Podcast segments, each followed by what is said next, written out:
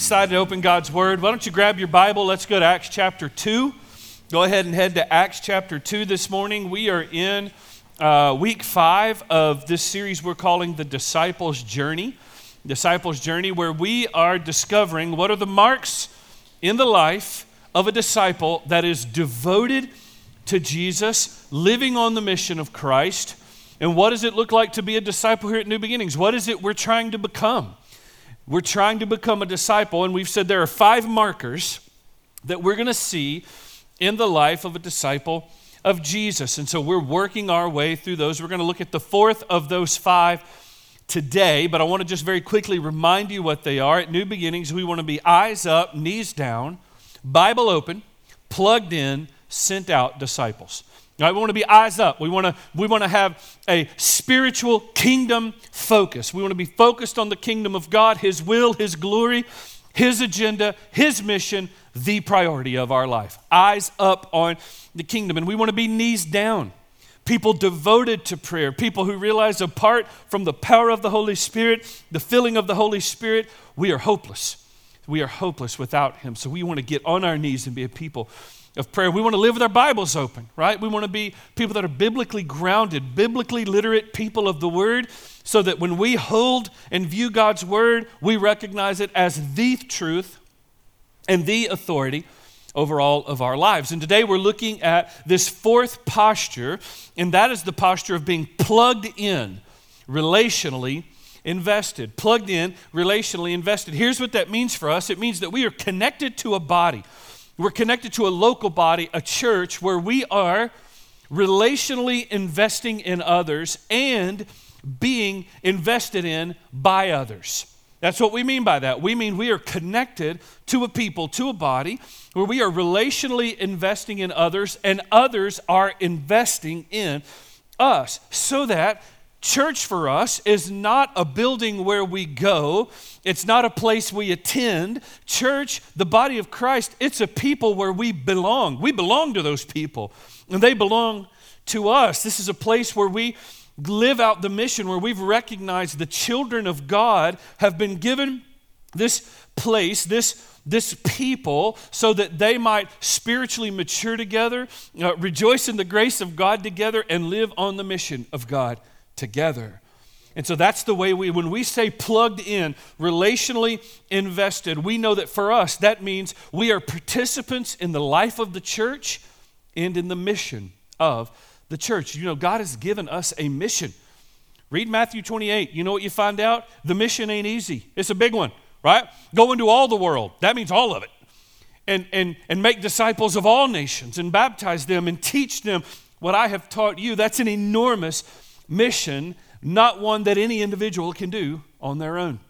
And so we have to be plugged in, relationally invested in one another in order to do this mission. Uh, I've, I've talked for the last couple weeks about a trip that Pastor Todd and I went on to New York and had the opportunity to go up and spend some time. I don't know if you've had a chance to be up there since 9 11, but they have a uh, 9 11 memorial that's there. Has anybody had the chance to see that 9 11 memorial? Wow, a lot of you. Okay.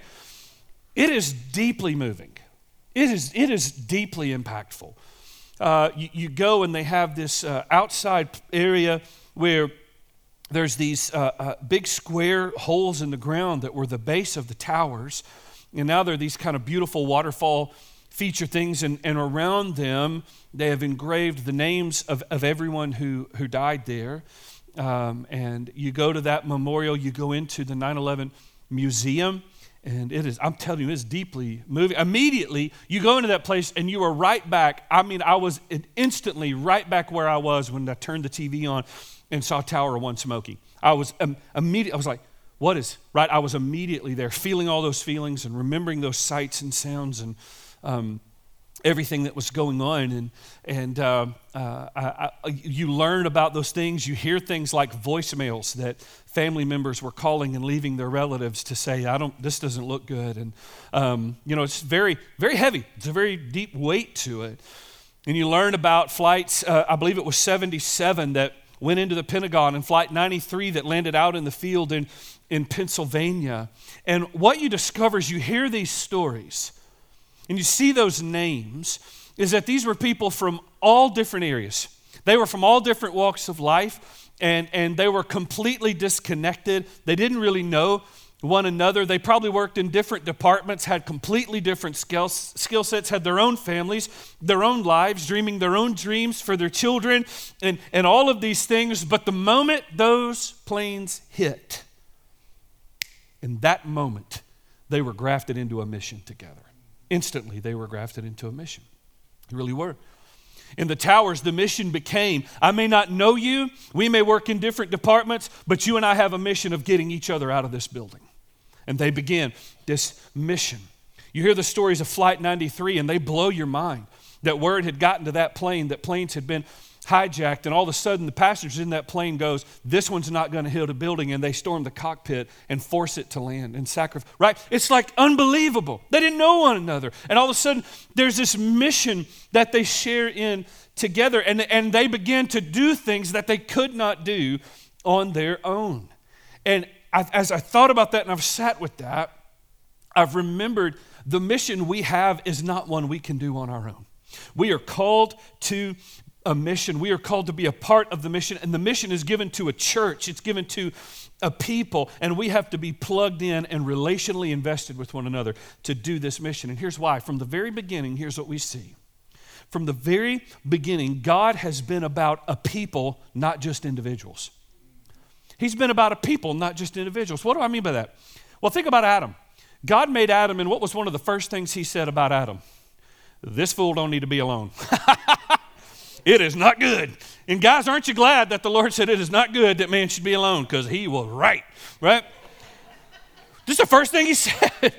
He immediately made community. He immediately went, this, this one is not he needs someone. They need one another. So he makes Eve and he forms the family. He forms community. And you take that right to the command where he looks at Adam and Eve and he says, What? Go be fruitful and multiply. I'm about a people. Take that to the promise he gave to uh, Abraham. The promise he gave to Abraham, he gave to a person, but what was it about? A nation. He said, I'm going to make a nation of people for myself. They're going to be mine. They're going to call me God. I'm going to call them my people. It's going to bless the world to the, to the Mosaic promise where he said, I have established this people. I'm going to give them a land and they're going to be mine forever. Take it to the new covenant, Christ, that was given to us, and now we have the church. And here's what you see God has always desired for his people to be plugged in and connected to his covenant community.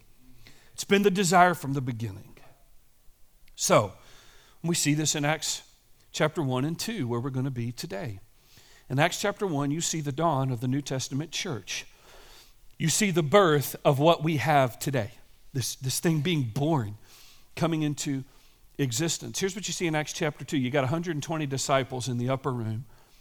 They're just up there. They're praying, they're waiting, they're being obedient to Jesus. Jesus said, You're to wait in Jerusalem for the Holy Spirit to come, and then when the Holy Spirit comes, then you will go and be my disciples. He said, But you are to wait so here they are in the upper room. All they know to do is obey Jesus. They're praying, they're waiting. They're literally in this upper room with their eyes up, their knees down, and their Bibles open. They're literally in this upper room going, "We have eyes for the kingdom." Jesus said you were bringing you said you were bringing the kingdom. We want to see the kingdom. So we're kingdom focused. Knees down in prayer, spiritually dependent, waiting on the Holy Spirit to fall. They've got their Bibles open in the sense that they are saying, We believe every word that was said about this Messiah is true. We believe every word he said is true, and we are waiting on him to fall. And it's in that posture of being eyes up, knees down, Bible open, that God's power falls on them. He just pours out. The Holy Spirit falls and saves 3,000 people in that moment. And the church is born. The church is born. And in Acts chapter 2, starting in verse 42, we get the first description of the church of Jesus we get the first biblical description of what they were and what we must become. What should this church be? See it right here in Acts chapter 2. So we're going to pick it up in verse 42. If you found that spot, let me hear you say, The Bible is true. Amen. So 3,000 are saved, verse 42. And they did, what did these 3,000 do?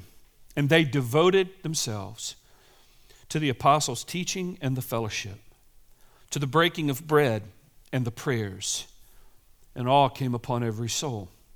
And many wonders and signs were being done through the apostles. And all who believed were together and had all things in common, and they were selling their possessions and their belongings and distributing the proceeds to all as any had need. And day by day, attending the temple together and breaking bread in their homes, they received their food with glad and generous hearts, praising God and having favor with all the people. And the Lord added to their number day by day those who were being saved. The moment that people got, what, what you see here is the result of God's saving work. People trust in Jesus, their sins are forgiven, they're filled with the Spirit, and what happens? They gather together. It's the next step they take. It's interesting that, that Luke doesn't describe a season of, well, they kind of thought that the, the body in the church was okay and maybe they. No, the moment they were saved, they went, All you other people that were saved, y'all are now my people. I belong to you, you belong to me. We are bound together. They were immediately, it says in verse 42, look at that first description, and they devoted themselves that word devoted, incredibly important. Here's what it means it means that they were steadfast steadfastly committed. Another translation says that they were continually adhering. Like, you ever had something so sticky on you, you just couldn't get it off, right? It was that's that's what that word can mean. That devoted means they were steadfastly just sticking to one another. They were devoted to each other. And here's why this matters. This matters because this devotion is what characterizes a church where the Spirit of God is ruling and reigning and moving. They are devoted to one another. You see it in verse 47 where it says, And day by day, those who were being saved were added to the number. Immediately, those who got saved were plugged into the local church. Why? Because when God saves people, He forms a community. That's what He does, He draws them to a community.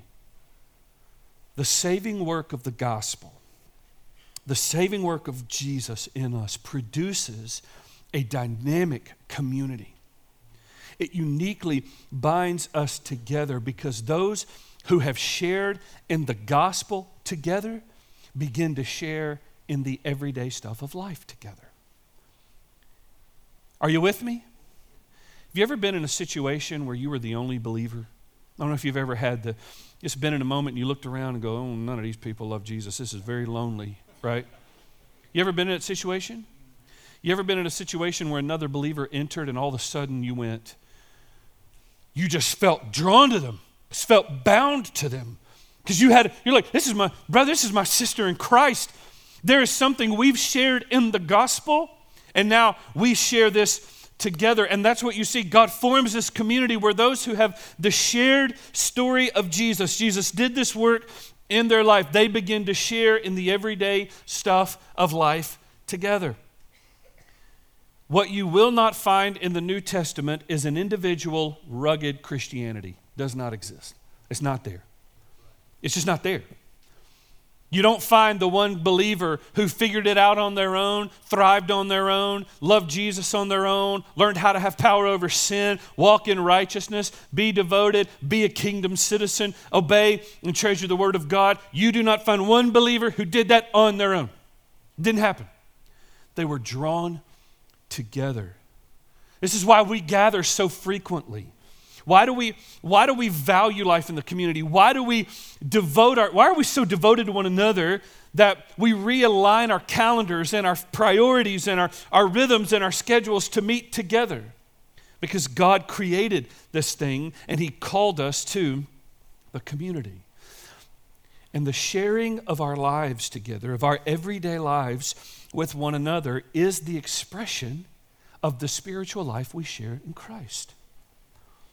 So we're going to spend time this morning looking at what does it mean to be devoted, to be plugged in, relationally invested. What does that look like, right? So these disciples were devoted. That's the word Luke chose to use as he is how am I going to describe these 3000 believers who didn't know, know what, they didn't know one another yesterday. Now here they are, there's a church. How do I describe what they are becoming? They're devoted. So they were devoted, but what were they devoted to? That's what I want to unpack for a few minutes. So let's look at these verses starting in verse 42. They were together, they were devoted to the preaching and teaching of God's word. Together, they were devoted to the preaching and teaching of God's word. Luke says, and they devoted themselves to the apostles' teaching. What does that mean? It means they were a Bible open people. They treasured the, the truth of God's word. They, they devoted themselves to it being preached and taught. They pursued that. They were devoted to sound doctrine and biblical teaching. You see this throughout the New Testament. The warnings, Jesus actually began this warning back in Matthew 7 when he said, You need to look out for wolves in sheep's clothing.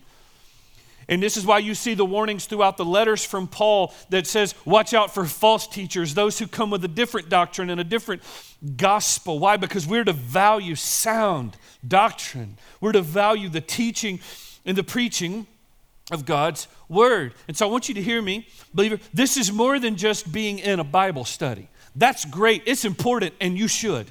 You should study the Word of God. Amen?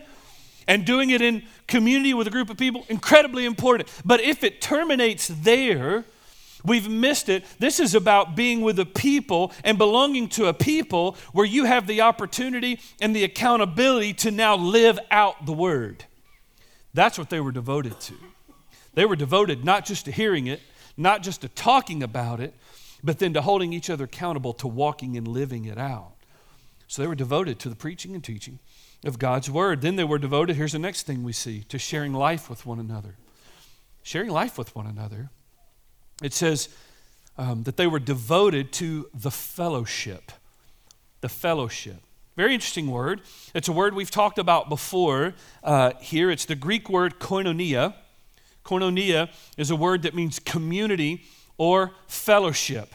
Now, you may not be uh, Southern Baptist, you're in a Baptist church right now, and fellowship means something to us, right? We are uber good at it. And so uh, when, when I say fellowship, what comes to mind? Your dadgum right food came to mind, right? So y'all have heard me say, it's my favorite thing to say. I'm so Baptist, you cut me, I bleed covered dish casserole. All right, that's what it is. That's just how it works, all right? That's how, matter of fact, the churches I grew up in and have served in, we were so committed to fellowship, we had an entire wing of our building, and what did we call it? The what? How many of you grew up with a fellowship hall? A whole wing of the building given to one thing eating, drinking coffee, men's breakfast, stale cookies, terrible Kool Aid. We were devoted to it, man. Right? This, this fellowship, and it was a verb for us, it's a thing that we did. And when we, when, when we think of fellowship, that's how we think of it. But what's interesting here is when Luke, the, which by the way, the verb form of koinonia shows up throughout the New Testament, but here he didn't use it as a verb. Here he used it as a noun. Why does that matter? Go, Matt, why are you telling me that? Because I want you to understand when he says they were devoted to the fellowship, he wasn't saying they, he wasn't trying to describe what, to describe what they did. He was describing who they were. It wasn't an activity they participated in, it's what defined them as a people. Are you with me? Do you see the difference between that? And Paul, uh, excuse me, Luke here in Acts said they were devoted to koinonia, to community, to fellowship, to sharing their life, and this marked them. And I want you to hear me. There is simply no way for you to have koinonia alone. You can't do it. It requires the body, it requires them. So they were marked by the preaching of God's word, sharing their life with one another, and they were marked by remembering and celebrating the gospel. It says that they were devoted to the breaking of bread. This is not just a reference that they sat down and ate together, it's, it's primarily a reference to the Lord's Supper, to, to, to the remembering of the body and the blood of Jesus. Now, why take time to remember this? Because they were being taught how to be disciples by the very disciples who sat in the upper room with Jesus when he said, Every time you take this bread, every time you drink this cup, you remember what I'm going to do on the cross. You do this in remembrance of me. And so when they gathered together and they broke bread, they remembered the broken body and the shed blood of Christ. Why was it so important? Because it was a reminder for these new believers it was a reminder for this new church. It's a reminder for us of the greatest reality in the universe that Jesus loved us and He died for us. And he forgave us of our sins so that we might be reconciled to God and belong to the King of the kingdom, and in belonging to him, belonging to one another. It was a treasure that they needed to be reminded of. So they broke bread together. And here's the last thing we see they, um, together, they were devoted to gathering corporately to pray.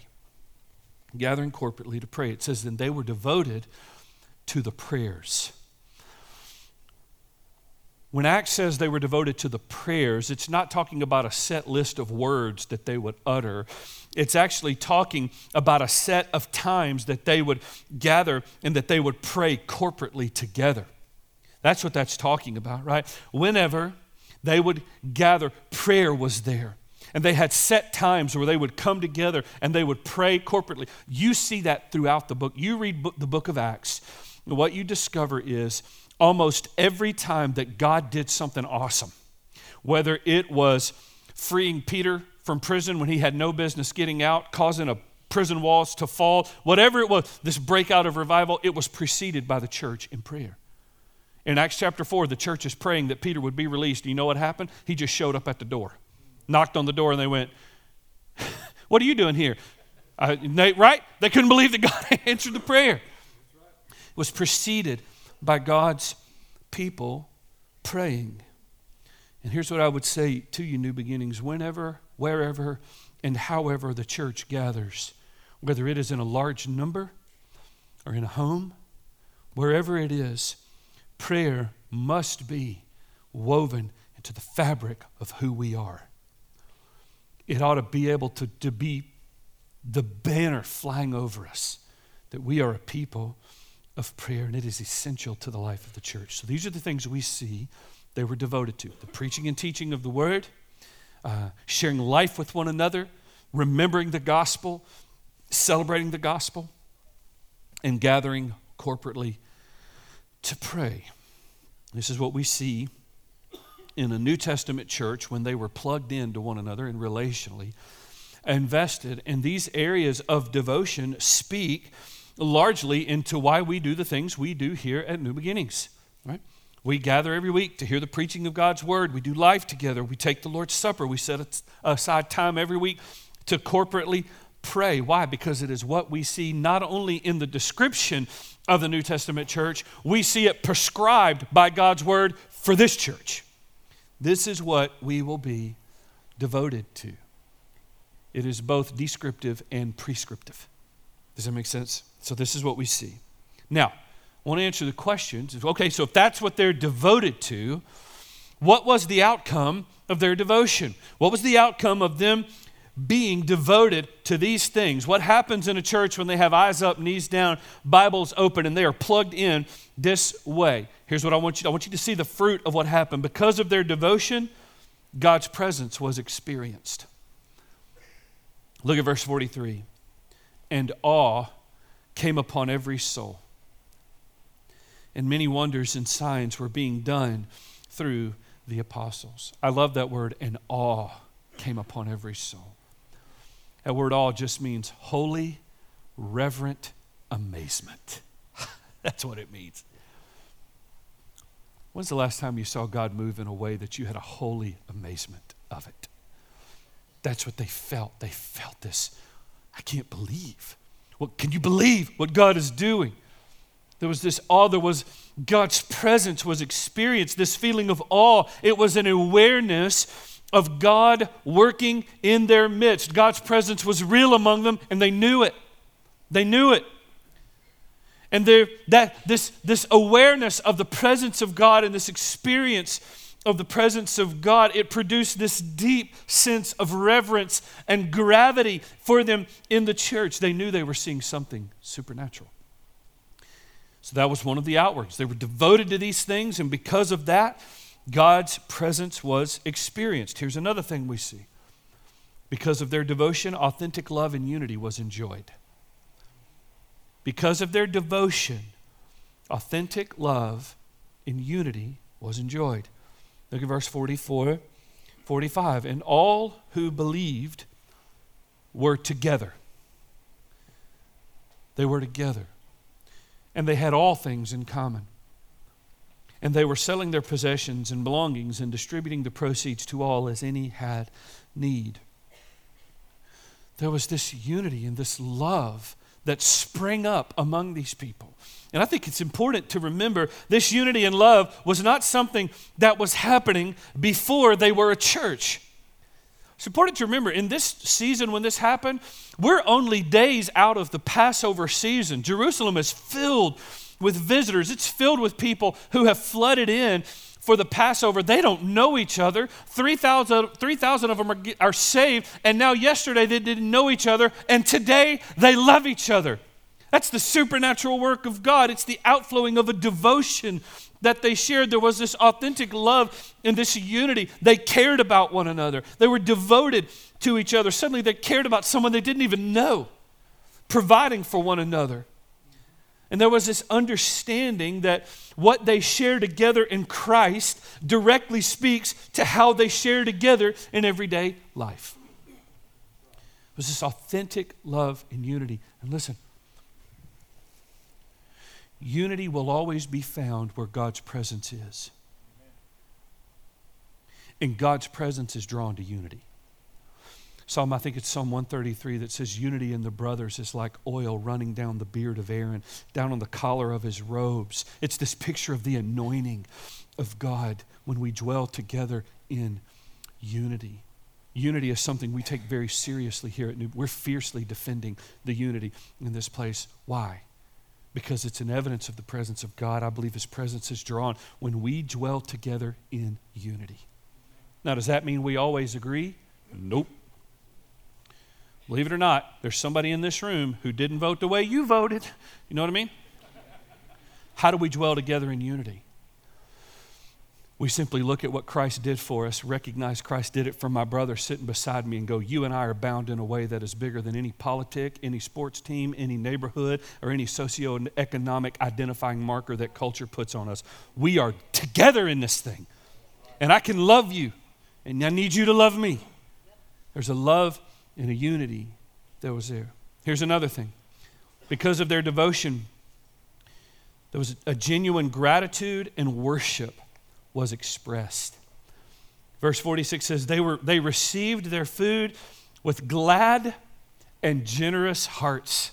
I love those two words glad and generous. Verse 47 praising God, having favor with all the people. There was a joy there. There was a gratitude there. Worship was real among them. I, there was a gladness among them. I want you to hear me say this this New Testament church would not have recognized a grouchy, closed handed, unhappy believer. They just wouldn't, they wouldn't have known what to do with you. Right? You would have stood out like a sword. A grouchy, unhappy, frown on my face, not able to smile, not going to sing, not going to engage, closed handed, They just wouldn't have known any, they would, you wouldn't have fit in. Why? because they were so undone by what Christ had done for them. The generosity of Jesus toward them pried their hands open. And they said, If Jesus is this generous, what business do I have letting my brother go without what he needs? And it, they were glad to do it was it filled them up with joy to live generously and open-handed so the presence of God was experienced, this authentic love, unity was there, there was a gratitude and a worship being expressed. And here's the last thing people were connected to Jesus, and new believers were engrafted. People were connected to Jesus, and new believers were engrafted. And day by day, the Lord added to their number those who were being saved. What that means is it wasn't just the apostles sharing the gospel. These 3,000 people got saved, and all they knew how to do is go tell the people they loved that they found something. And you need to come see this something. You need to come meet this Jesus that has saved us. People were connected to the body, they lived on mission, and people were saved. So they were devoted to those things prayer, the preaching of God's word, sharing their life what was the fruit of that? The presence of God. unity in the body, love and worship, and people getting saved. And I want you to hear me, new beginnings. This should be the norm for the church when the church is a body of spirit filled disciples who are plugged in and relationally invested. This is the norm. Because it's easy to read that and go, man, that's some sort of utopian thing that's unrealistic. That's not real. And yet it is real. It happened in this church. There's evidence of it in where we stand right now. But this should describe us, this should be the norm for a church that is filled with spirit filled disciples who are plugged in. And this is the type of church that we want to become. If you're a guest with us today, again, thanks for being here. You want to know what New Beginnings is about? We want to be a place where the presence of God is experienced, where it is real and nobody can deny it. We want to be a place where we share our lives together, where there's authentic love and worship. And we want to be a place where those who are lost find life in Christ. If you want to know who we are, that's who we are. That's all we want. So the question is what does it look like for us to become that? What's the strategy, for lack of a better word, for us to become that kind of people that are devoted, seeing God move in this way? Well, one of the things we see in the New Testament, we see really three primary gatherings that the New Testament church had, and we want to model that. We've tried to model that in how we meet together. And you see this modeled not only in the book of Acts, but you see it modeled in early uh, church history. And so I want to walk you through this for a moment with using a diagram uh, of a triangle. So I'm going to put a triangle up for just a moment. And what I want you to do, we're going to walk through the points of the triangle to, give you an understanding of how it is that we model and, and the strategy we have for being connected to one another and plugged in together. The first thing that we together, the first thing that we know is that the church gathered weekly. They gathered weekly. You see this in the book of Acts, but you see it in church history. Matter of fact, Acts uh, 2.46, we read a minute ago, describes them as gathering in the temple courts. Well, church history gives us some details into what this looks like. In AD 155, which would have been about uh, 70 years to 80 years after Acts was written. So within one generation of the book of Acts being written, uh, the, uh, one of uh, early believers' name was Justin Martyr. He wrote what is called his first apology. He's describing what the worship of the church is like. Now, just keep in mind, this is very close to the book of Acts, only about 60 years difference. And here's what he writes And on the day called Sunday, all who live in cities or in the country gather together in one place. And the memoirs of the apostles and or the writings of the prophets are read as long as time permits. Then, when the reader has ceased, the president verbally instructs, which, by the way, I think that is the pastor, but if y'all want to call me president, you know, whatever. Uh, whatever works, you know. No, don't do that. The president verbally instructs and exhorts uh, to the imitation of these good things. So there's the teaching of the word, right? And then we all rise together and pray. There's a partaking in the Lord's Supper. But Sunday is the day on which we all hold our common assembly because it is the first day on which God, having wrought a change in the darkness and matter, made the world, and Jesus Christ, our Savior, on the same day rose from the dead. We gather weekly and we do it on Sunday. And there ought to be something uniquely satisfying and joy giving when you think all the way back to AD 100, I am connected to those believers.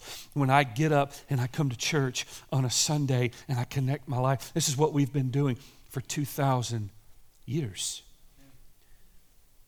We gather weekly in this room to worship, to hear the preaching and teaching of God's word, to remember and celebrate the gospel. We gather weekly. It's important. It's, a, it's, it's an important part of how New Beginnings becomes devoted to one another, plugged in. Here's the second thing. Not only do we do that, we do it with what we call connection time. We see this in the New Testament. This connection time, it says, day by day they were attending the temple together and breaking bread in their homes. Breaking bread in their homes, which means what? They met in small groups. This is what they did. I promise you, they went from 120. You can get 120 in a room. The next day, when they were 3,000, there wasn't a building big enough for them. right? They were just standing outside going, What are we going to do? And so they started going into homes. They started getting into small groups where they could be known, where they could be encouraged, where they could be prayed for, share needs, meet needs, grow spiritually. And one of the things we want to do is provide what, what, like a home environment, right? We call it life group. This is a life group. This is where we kind of get out of the big room and we get into a smaller group of people. Sometimes it's at 15 to 20, 25 people, and we get into that room and we are known. We open up, we share our life, we share our needs. Needs are met. We grow spiritually. We talk about God's word. We have life groups that actually meet in homes. And so I want you to hear me say walking into this room on a Sunday morning is great. It's great. A critical part of your spiritual maturing is getting out of this room, grafted into a people who know who you are. You've opened the door to let them in your life. Even the parts that you can hide from 200 of us. You've invited them in. And you've said, I need people to encourage me. I need to invest in people. I need to be known. I need to grow. Need those things. So I want to encourage you. This is a thing that Carrie and I discovered when we came to New Beginnings and we started visiting life groups. Um, it, it was hard. And so if you're in that process, uh, first of all, if you haven't gone to one, would you do that? You can sign up in the lobby today. There's a thing out there. You can get signed up for a life group, and Pastor Ben would love to help you make that connection. Here's what I would tell you life groups, when you're getting out there, some of you know this, it's kind of like shoe shopping, right? You got to put a few pair on before you go, oh, there it is. Those are the ones that feel good. You know what I mean? There's, I found them. There's my people. And so, um, but, but step out and do that. Now, some of you um, are serve very faithfully here at New Beginnings and you're in a season where you just believe God has called you to serve for extended amounts of time on a Sunday morning, and it makes it hard for you to get into a life group. If that's you, we have something we've created called serve groups. Serve groups are an opportunity for you to be connected to other people who are serving, where you get the value of life group, where you are encouraged, where somebody's helping you walk through the word, where you are prayed for, you are loved. And so if you're not in a life group, find that place. If God has you in a season of where you are just serving, serving, and getting into a life group is very difficult, I want you to ask Pastor Ben or your minister about serve group. But here's what I would tell you do not push away from this. They gathered and they didn't stay 3,000. They went and got to each other's house and they knew each other's name. So we gather weekly with connection time. Here's the third gathering I think we see, and that is that they had a corporate prayer rhythm had a corporate prayer rhythm. This is where they it says they were devoted to the prayers. You see it throughout the New Testament that praying together in the room with one another was a regular rhythm for the local church. And I want you to notice for us, we're going to see in a minute how our, this leads us into our mission, but this is the tip of the spear for us. If you think of that triangle as an arrowhead, corporate prayer, praying together, this is leading the way for new beginnings. And so I want you to hear me say this. If you're in a spot where you haven't come on a Wednesday night or you tried it once and kind of quit, hear me. You need to find, I am, at, if you are a believer at, at New Beginnings and you call this place home, I am asking you to own that right there. Own it. Say, I'm going to own that. It's evidenced in God's word. It needs to matter to me. I'm going to gather weekly, find my life group, and pray with my people. You go, I can't be there every Wednesday night, Pastor. Okay, when can you be here? let me ask a more important question What is prohibiting you from being here? And is it more important than gathering to pray with God's people? This is what we see prescribed in the church. So, this is the way we get this done. And here's what I want to tell you. And I, I, I feel this in my own heart because I know it to be true in my own spiritual journey. If you are doing one of these and neglecting the other two, you are not going to grow the way God has prescribed for His church to help you grow. If you're doing two of these and leaving out, you go, hey, man, I'm two out of three. That's not a bad, you know, you bat 600 in the majors, you're going to make a billion dollars. Not bad, right? If you're doing two and, and, and leaving out, the, you are not going to grow the way God prescribed for His church to help you grow. And here's why this matters for us because this is not the end game. You don't become the perfect person in this. This is the strategy that we see in God's word that begins to develop us because, listen, we have a mission that we have to live on. There's a mission we're called to connect people to Jesus and as ever restoring life where we live, work, and play. And we don't get to that mission if we aren't being faithful in these things because, in being faithful to these things, we become something. We become disciples who make disciples. In being faithful to this, we become disciples who make disciples. And then what we've discovered is not only are we being enriched and grown in the body, but we have confidence now and we're equipped to go live sent out on this mission. We can go and do this thing. If you call this place your spiritual home, by the way, if you want to take a picture of that, you can. If, uh, if any of you are interested in having that tattooed on your shoulder, let me know. We'll get it I think it's really cool. No problem. I'm asking you to own it. Own it. And ask yourself, what prevents me from owning it? What prevents me from owning it? Gather weekly with connection time, corporate prayer rhythm, so that I can become a disciple who is making disciple and go live on this mission.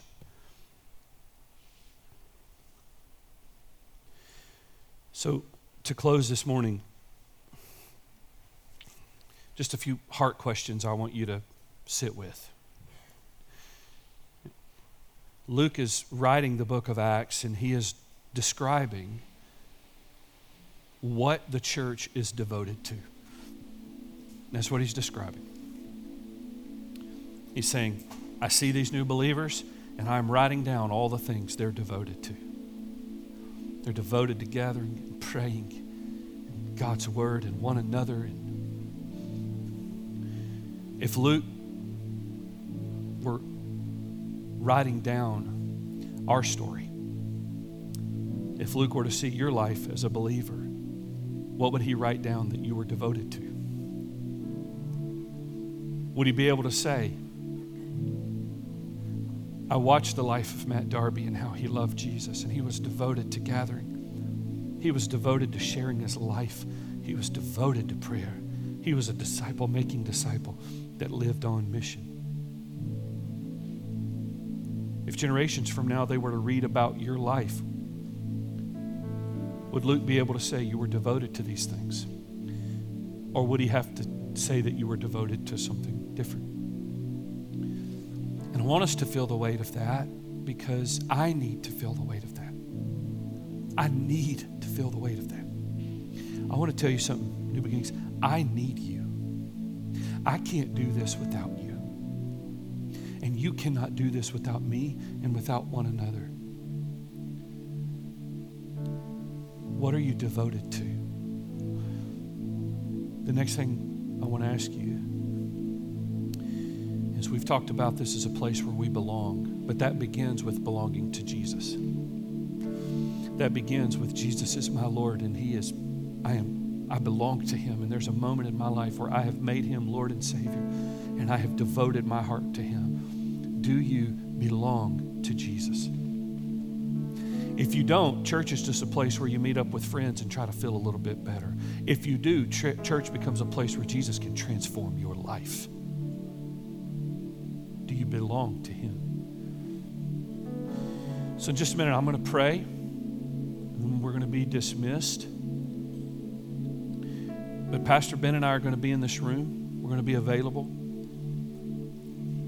If you need to know what it looks like to get, to get connected to a life group, you can find him here in that hallway and say, I need help with that. If you need to make Jesus the Lord of your life, you find a staff member or somebody that you trust and say, I don't know that I belong to Jesus. I need some help.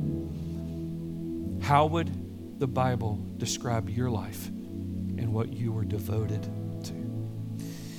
Lord, thank you for your word.